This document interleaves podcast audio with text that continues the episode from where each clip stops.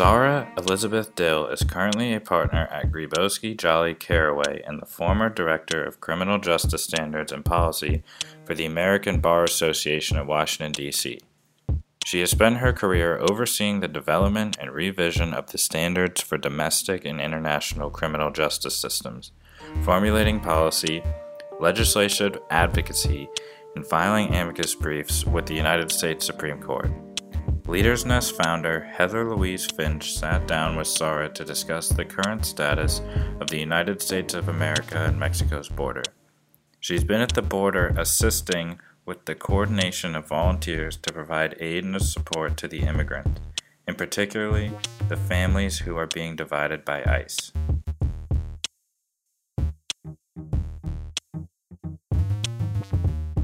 Okay, my name is Heather Louise Finch, and I'm the founder of LeadersNest, and I'm here today with one of my dear friends, Sara Dill. Would you please introduce yourself? I'm Sara Elizabeth Dill. I'm a partner at GJCC here in Washington, D.C., and I'm a human rights lawyer.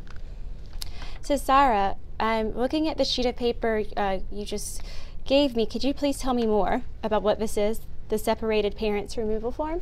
Definitely. So, we got this last night. Uh, we've been hearing rumors that many of the parents who were in detention in the immigration detention centers along the border were being asked to sign forms that would allow them to get their children back. What they weren't understanding was that these forms were them agreeing to be deported.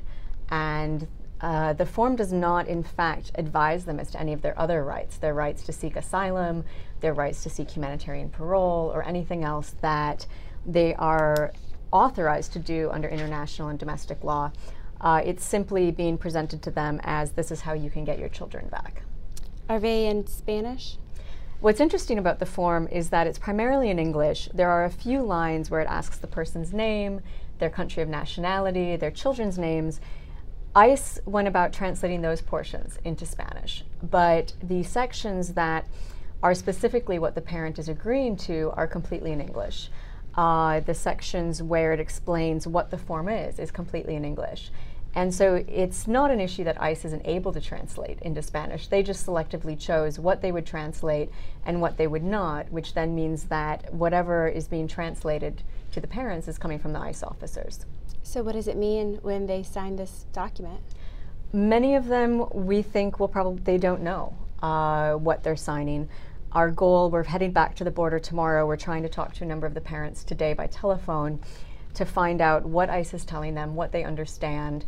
Uh, many of them have lawyers already uh, from the volunteer lawyers that have stepped up, yet they're not being allowed a telephone call to call their lawyer to say, This is the form that I'm getting. Uh, I was fortunate last night uh, that there was one lawyer from the Southern Poverty Law Center who was notified about this, and the, their client uh, had the knowledge to say, No, I want to talk to my lawyer first.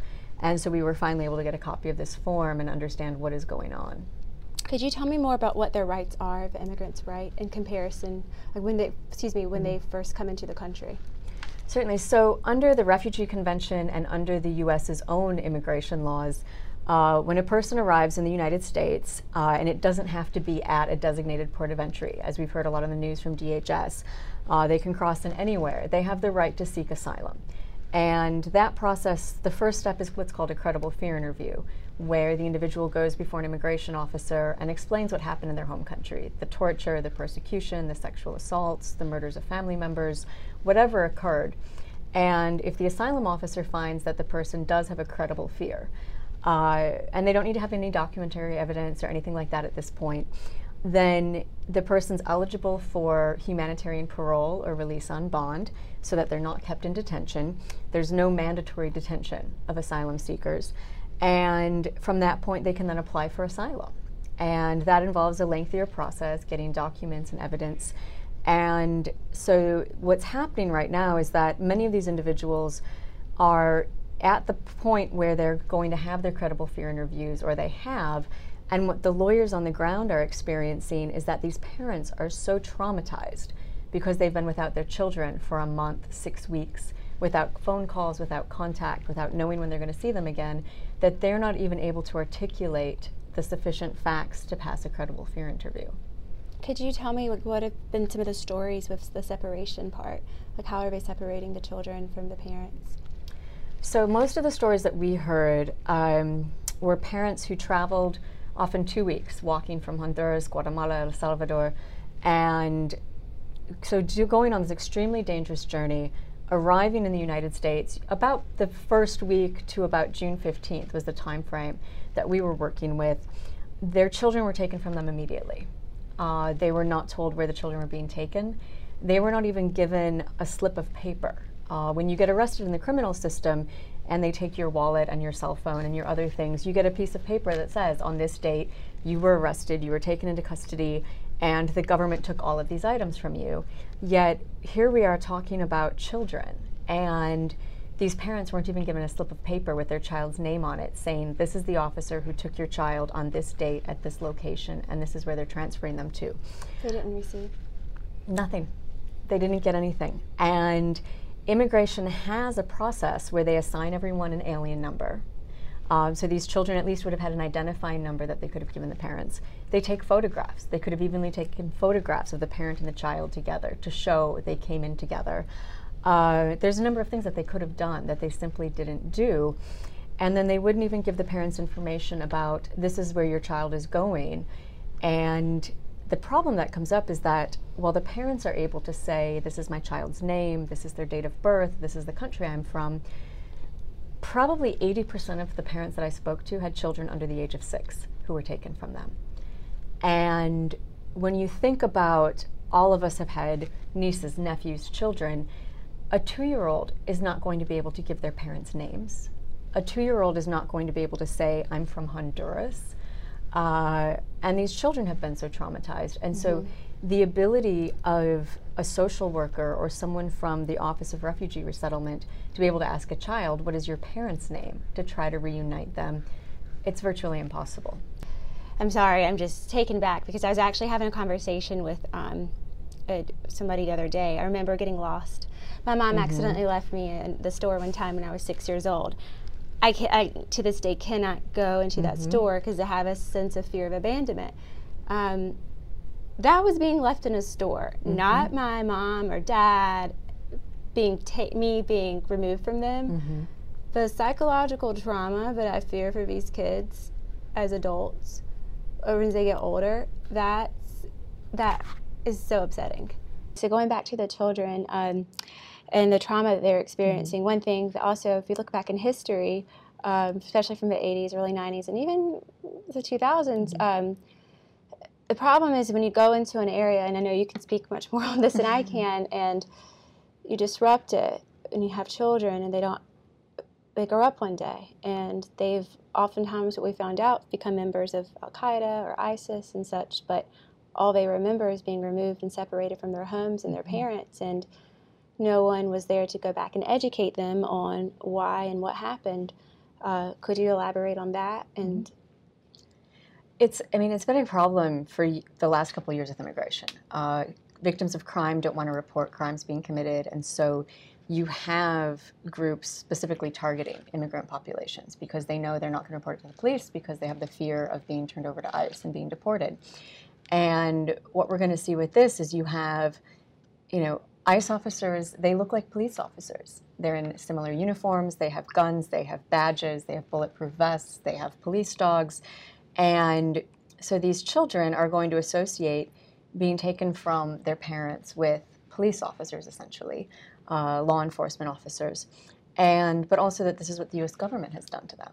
And so it really is going to take, not just from the mental health perspective, but also in, and I don't know if there's any way to explain it other than that it was a policy of our government at this particular time, uh, similar as to when we put the Japanese into the concentration camps, and that it wasn't the will of the people. Uh, it was a decision that was made by a relatively small number of people, and that hopefully at that time the message will be, you know, by showing all of the press interviews and things that are out there and things like this, that there were a lot of people who cared and that there were a lot of people trying to help.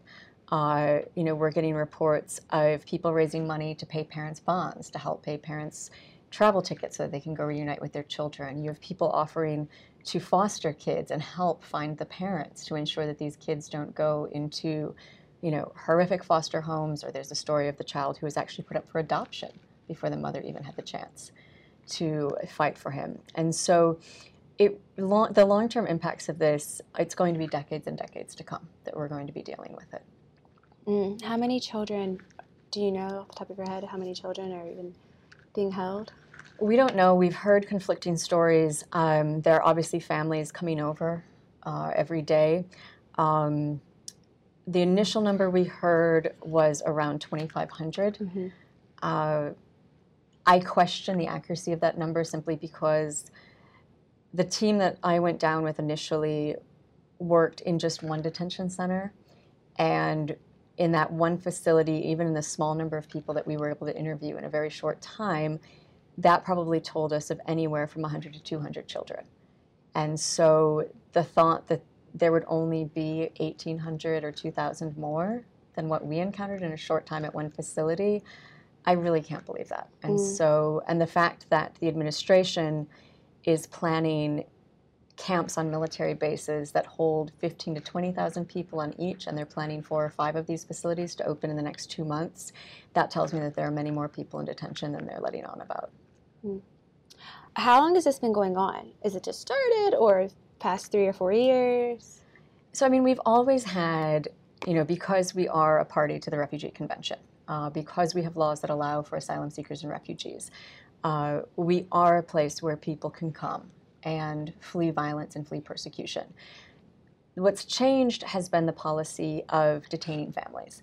Uh, you know, even as recent as four years ago, I represented a woman and her daughter who fled Honduras, fled horrific domestic violence, sexual assaults. Uh, the the woman's husband actually took, um, you know, a semi-automatic rifle and shot up the house trying to kill them, and they had to flee. And when they came in, they were taken to a hotel for the first night to keep the mother and daughter together, and then taken to a family shelter, and then had their credible fear interview. I was able to assist them in that process, and they got released.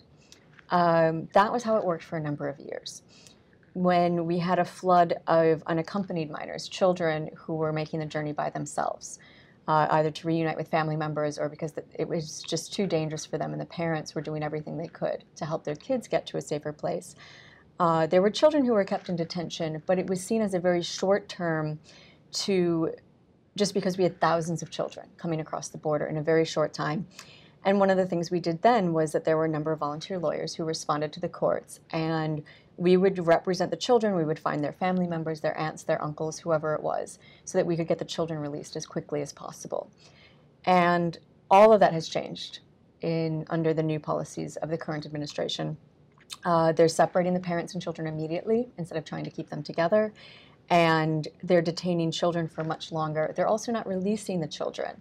Uh, it used to be that even if someone didn't have status, if they didn't have residency or TPS or some other lawful status in the US, they would still release the children as long as it was a family member, the parent would consent. Uh, now, unless you have lawful status, they're not releasing the children.